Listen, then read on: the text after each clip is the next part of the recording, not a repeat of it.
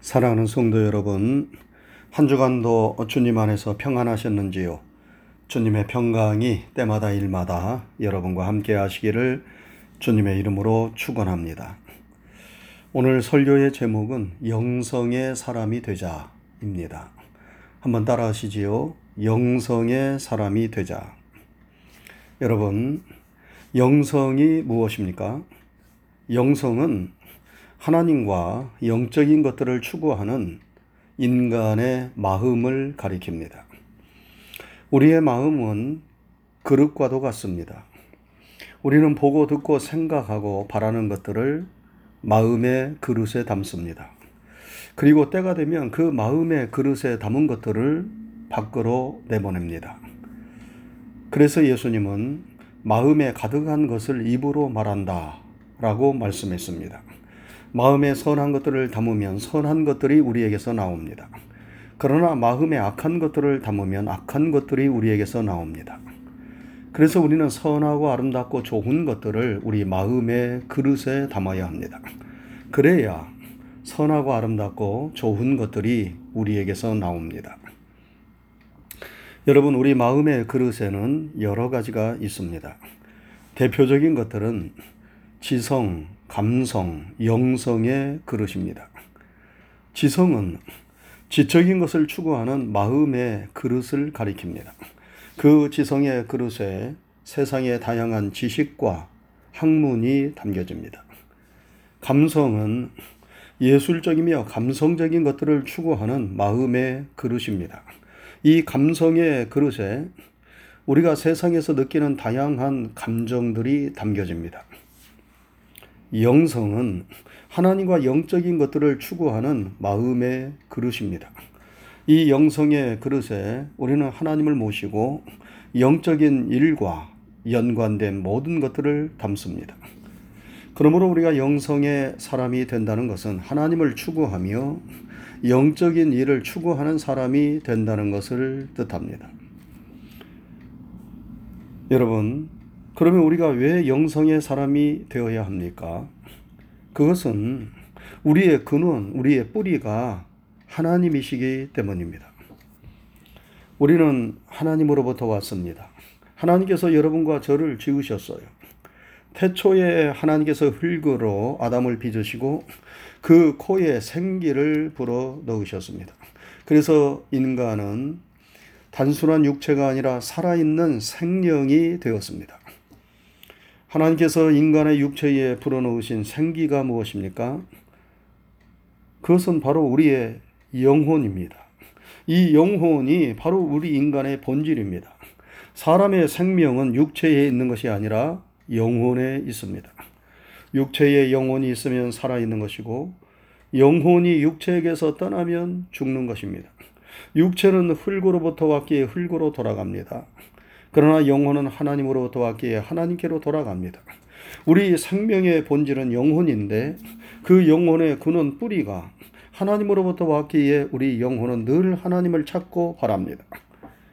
그래서 성경 전도서에 보면 하나님께서 우리 인간에게 영혼을 사모하는 마음을 주셨다고 말씀했습니다. 우리의 마음, 우리의 영혼은 영혼을 사모합니다. 영혼은 하나님을 의미합니다. 즉, 우리 영혼은 그 근원과 뿌리가 되시는 하나님을 사모한다는 말씀입니다. 그래서 인간은 하나님 안에 있을 때 참된 안식과 평안을 경험합니다. 하나님을 모르고 찾지 않는 영혼은 뿌리가 잘린 나무와 같고 물을 떠난 고기와 같습니다. 여러분, 뿌리가 잘린 나무가 살 수 있습니까? 물을 떠난 고기가 살 수 있습니까? 잠시 동안은 살아있는 것처럼 보이지만 얼마 가지 못해 메마르고 죽게 됩니다. 인생의 근본과 뿌리가 되시는 하나님을 떠난 인생은 늘 소금물을 마신 것처럼 목이 탑니다. 영적인 목마름, 갈증이 계속됩니다. 그런데 그 하나님이 누구십니까? 바로 예수님이 하나님이십니다. 태초의 말씀으로 천지 만물을 창조하신 하나님이 인간의 몸을 입고 이 세상에 오셨습니다. 그분이 바로 예수님이세요. 그러므로 예수님이 바로 하나님이십니다. 그 예수님을 믿는 것이 우리 기독교 신앙이지요. 그러므로 누구든지 모든 인생들이 예수님을 믿고 예수님 안에 거할 때 인생의 참된 안식과 평안을 누리며 삶의 갈증과 목마름을 해결할 수 있습니다. 예수님께서 사마리아 수가성 우물가에 가셨을 때에 물을 길러 나온 한 여인을 만났습니다. 이 여인은 남편이 다섯이나 있었고 그 다섯이나 갈아치웠는데 지금 살고 있는 남자도 남편이 아니었습니다. 이 여인은 남편을 갈아치움으로 자신의 영혼의 목마름을 해갈하려고 했지만 참 만족이 없었습니다. 예수님은 세상의 것들로 채워지지 않는 이 여인의 목마름을 아셨어요. 그래서 여인에게 말씀하십니다. 이 물을 마시는 자마다 다시 목마르려니와 내가 주는 물을 마시는 자는 영원히 목마르지 아니하리니 내가 주는 물은 그 속에서 영생하도록 솟아나는 샘물이 되리라. 예수님께서 여러분과 저의 영혼의 목마름을 해가시켜 주는 영원한 생수이십니다. 여러분, 예수님은 여러분과 저의 창조자이실 뿐만 아니라 우리의 생명의 구주이시고 우리 영혼의 생수이십니다. 이 예수님을 늘 생각하고 바라보고 배우고 닮아가는 삶을 사는 것이 영성의 사람이 되는 것입니다. 그래서 하나님이신 예수님으로 충만한 사람이 되는 것이 곧 영성의 사람이 되는 것입니다. 그러면 우리가 영성의 사람이 되려면 어떻게 해야 합니까? 먼저 예수님을 우리의 마음의 주인, 왕으로 삼아야 합니다. 여러분, 우리는 우리가 주인으로 삼는 것에 종이 됩니다. 내 마음의 주인이 누구입니까? 무엇입니까? 세상의 물질입니까? 지식입니까? 명예입니까? 권력입니까? 자식입니까? 아니면 나 자신입니까? 무엇입니까? 하나님 아닌 것을 우리가 우리 마음의 주인으로 모시고 있다면 그것이 바로 우상이지요. 우리는 우리가 주인 삼은 모든 것을 내려놓고 우리 예수님을 내 마음의 주인으로 왕으로 모셔야 합니다. 그래서 내가 사는 것이 아니라 내 안에 주님께서 사시는 삶을 살아야 합니다. 19세기 최고의 시인이라 불리우는 롱펠로우는 1835년 하버드 대학 교수가 되기 전에 첫째 부인을 잃었어요. 그리고 스위스에서 둘째 부인 프랑세스 에프턴을 만나 결혼했습니다. 그러나 둘째 부인도 1861년 불행한 사고를 당해 화상을 입고 결국 죽었습니다. 이처럼 롱펠로우는 인생에 쓰라는 경험을 많이 겪은 사람이었습니다. 롱펠로가 임종이 가까웠을 때 한 기자가 물었습니다. 선생님은 부인 두 명과 사별한 아픔뿐 아니라 많은 고통을 겪으며 살아오신 것으로 아는데 그런 환경 속에서도 어떻게 그토록 아름다운 시를 쓰실 수 있었습니까? 그렇게 묻자 롱펠로는 마당에 보이는 사과나무를 가리키며 말했습니다. 저 나무가 내 스승이었습니다. 저 사과나무는 몹시 늙었습니다. 그러나 해마다 꽃이 피고 열매를 맺습니다. 옛 가지에서 새 가지가 나오기도 합니다. 나는 생명 대신 예수 그리스도께 날마다 내 생, 생, 새 생명을 공급받으며 인생의 새로운 꽃을 피우고 열매를 맺으며 살아왔습니다. 롱펠로가 삶의 고통을 이기고 불멸의 시인이 될 수 있었던 것은 생명의 예수님으로부터 끊임없이 새 생명, 그 생수를 공급받았기 때문이었습니다. 여러분, 우리는 예수님을 우리 삶의 악세사리 정도로만 생각해서는 안 됩니다. 악세사리는 필요할 때는 몸에 붙여가지만 필요가 없을 때에는 떼어놓습니다. 우리는 예수님을 내가 필요할 때에만 부르고 찾는 분으로 생각해서는 안 됩니다. 내가 힘들고 고통스럽고 병들고 하는 일들이 잘 풀리지 않고 문제가 생길 때에만 예수님을 찾는 것이 아니라 언제 어디서나 어떠한 형편과 처지에 있든지 간에 예수님과 함께 하는 삶을 살아야 합니다. 그래서 독일의 신학자였던 본 회퍼는 우리는 예수님을 삶의 변두리에서만 찾지 말고 삶의 중심에서 찾고 만나야 한다는 유명한 말을 했습니다. 여러분, 삶의 변두리는 무엇을 말합니까? 우리가 가난하고 병들고 힘이 들고 고통을 당하는 삶의 구석에 몰리는 때를 말합니다. 그러면 삶의 중심은 무엇을 말합니까? 우리가 젊고 건강하고 잘 되고 모든 일들이 순조로울 때를 말합니다. 사람들은 어려울 때에는 임사호천이라고 하나님을 찾습니다. 주여 주여 부르짖습니다. 그러다 일이 해결되고 풀려지면 하나님을 잊어버리지요. 자신이 잘나서 모든 일들이 다 해결된 줄로 압니다. 그래서 나여 나여 하면서 자신을 내세우고 자랑하는 것입니다.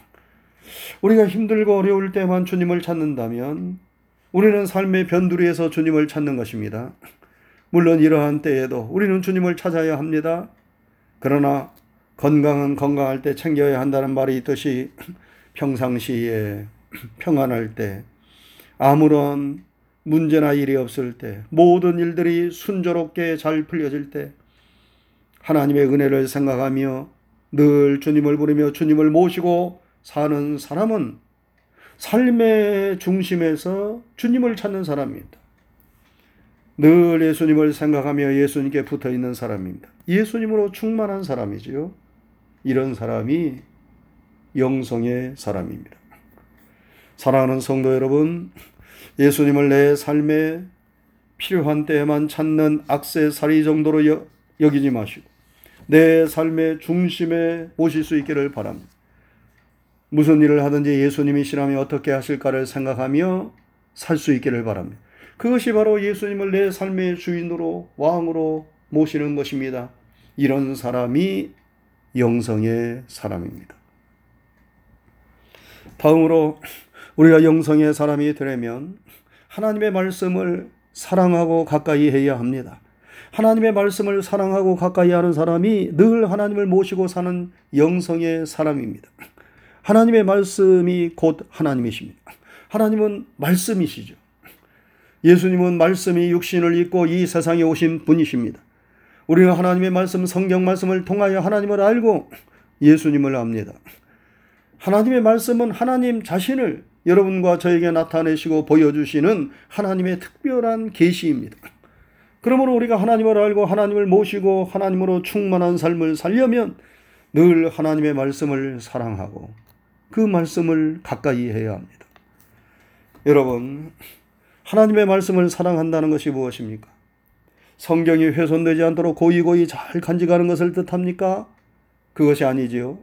하나님의 말씀 성경을 사랑한다는 것은 성경 말씀을 우리가 부지런히 읽고 듣고 배우고 암송하고 묵상하고 준행하는 것을 뜻합니다. 스펄전 목사님은 말씀했어요. 성경이 깨끗한 사람은 그 심령이 너덜너덜하고 성경이 너덜너덜한 사람은 그 심령이 깨끗하다. 여러분, 누가 복 있는 사람입니까? 시편 1편에 복 있는 사람은 오직 여호와의 율법을 즐거워하여 그 율법을 주야로 묵상하는 자로다 라고 말씀했어요. 여러분 누가 평탄하고 형통한 삶을 산다고 하였습니까? 여호수아 1장에 이 율법책을 내 입에서 떠나지 않게 하고 그것을 주야로 묵상하여 그 가운데 기록한 대로 다 지켜 행하라. 그리하면 내 길이 평탄할 것이라 내가 형통하리라 말씀했어요. 요한계시록 1장 3절에는 이 예언의 말씀을 읽는 자와 듣는 자와 그 가운데 기록한 것을 지키는 자는 복이 있도다. 라고 말씀했습니다.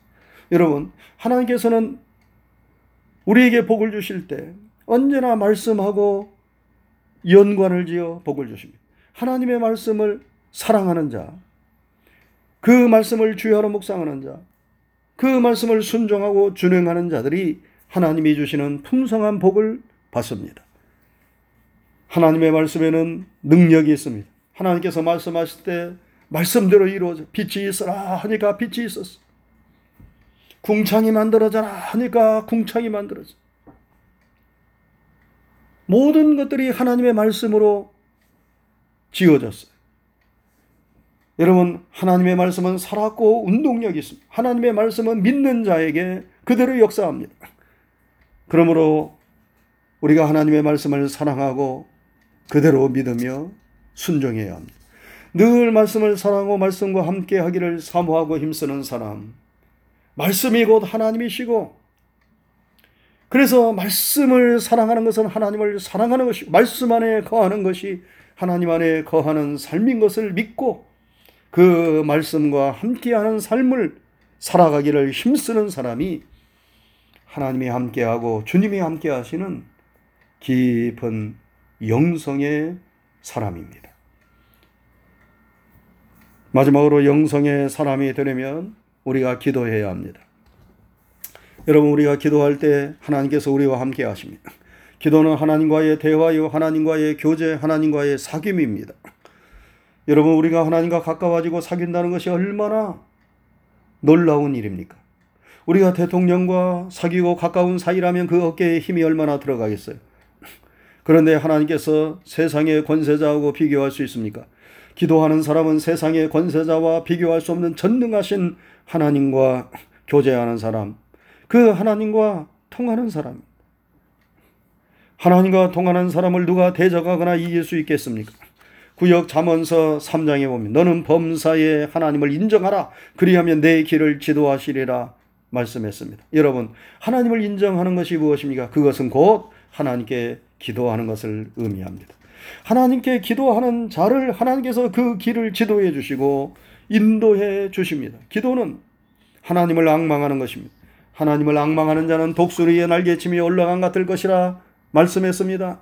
소년이라도 피곤하고 곤비하며 장정이라도 쓰러지고 넘어지지만 여호와를 악망하는 자는 새 힘을 얻으리니 독수리의 날개침이 올라간 같을 것이요 다른 박질하여도 곤비하지 아니하겠고 걸어가도 피곤하지 아니할 것이라고 말씀했습니다. 기도는 하늘의 보고를 여는 열쇠입니다.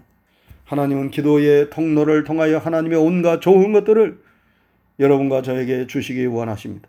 기도하는 사람은 전능하신 하나님과 사랑의 예수님과 통하는 사람이고 함께하는 사람입니다. 그래서 우리가 기도에 힘쓰면 하나님께서 함께하는 깊은 영성의 사람이 되는 것입니다. 사랑하는 성도 여러분, 하나님은 여러분과 저에게 영성의 사람이 되기를 원하십니다. 늘 하나님을 모시고 하나님이 원하시는 일을 추구하는 그런 마음을 갖기를 원하십니다. 우리 모두 예수님을 내 생명의 구주로 모시고 늘 주님의 말씀을 사랑하고 가까이 하며 기도하는 일에 힘써서 하나님이 함께 하시고 하나님이 축복하시는 깊은 영성의 사람들이 다 될 수 있기를 주님의 이름으로 축원합니다. 기도하겠습니다. 은혜로우신 하나님 아버지 감사합니다. 한 주간의 삶도 주님께서 우리와 함께 하시고 우리를 인도하시고 또 붙잡아 주시고 돌보아 주셨사오니 감사를 드립니다. 우리가 무엇이간데 예수 그리스도를 내 생명의 구주로 믿고 영접하여 하나님의 자녀가 되게 하시고 또 하나님의 은총과 축복을 받으며 이 세상을 살아갈 수 있도록 인도해 주신 것 감사를 드립니다. 오늘 거룩하고 복된 주님의 날에 우리의 드리는 이 찬양과 예배를 통하여 하나님께 영광이 돌려지게 하여 주옵시고 오늘도 우리에게 주신 진리와 생명의 말씀을 통하여 하나님의 거룩하신 뜻을 올바르게 잘 분별하고 깨달으며 하나님 기뻐하시는 삶을 살아갈 수 있도록 인도하여 주시옵소서. 우리로 하여금 깊은 영성의 사람이 되게 하여 주시옵소서. 하나님을 모시고 우리 예수님과 함께하는 삶을 살게 하여 주시옵소서. 예수님을 내 생명의 구주로 믿고 영접하여 하나님의 자녀로서의 풍성한 삶을 살게 하여 주실 뿐만 아니라 하나님의 말씀을 사랑하고 사모하며 가까이 하며 그 말씀을 주하로 묵상하고 준행하는 종들이 되게 해 주셔서 말씀을 통하여 하나님을 보다 깊게 알게 하여 주옵시고 그 말씀의 진미를 깨달으며 말씀의 지혜와 능력을 체험하는 하나님의 종들이 되게 하여 주시옵소서. 늘 기도에 깨어있게 하옵시고 감사함으로 기도하는 일에 힘쓰게 하셔서 우리 하나님과 우리 예수님과 깊은 교제를 나누며 하나님의 마음과 뜻을 알 수 있도록 도와주옵시고 하나님의 사랑과 인도하심을 받으며 풍성한 삶을 살아가게 하여 주옵소서. 깊은 영성의 자리에 나아가는 하나님의 종들이 되게 해 주시옵소서. 한 주간에 되어지는 모든 일들 가운데서도 주님이 함께 하시고 성령님이 도와 주시옵소서. 예수님 귀하신 이름 받들어 감사하고 기도드리옵나이다. 아멘.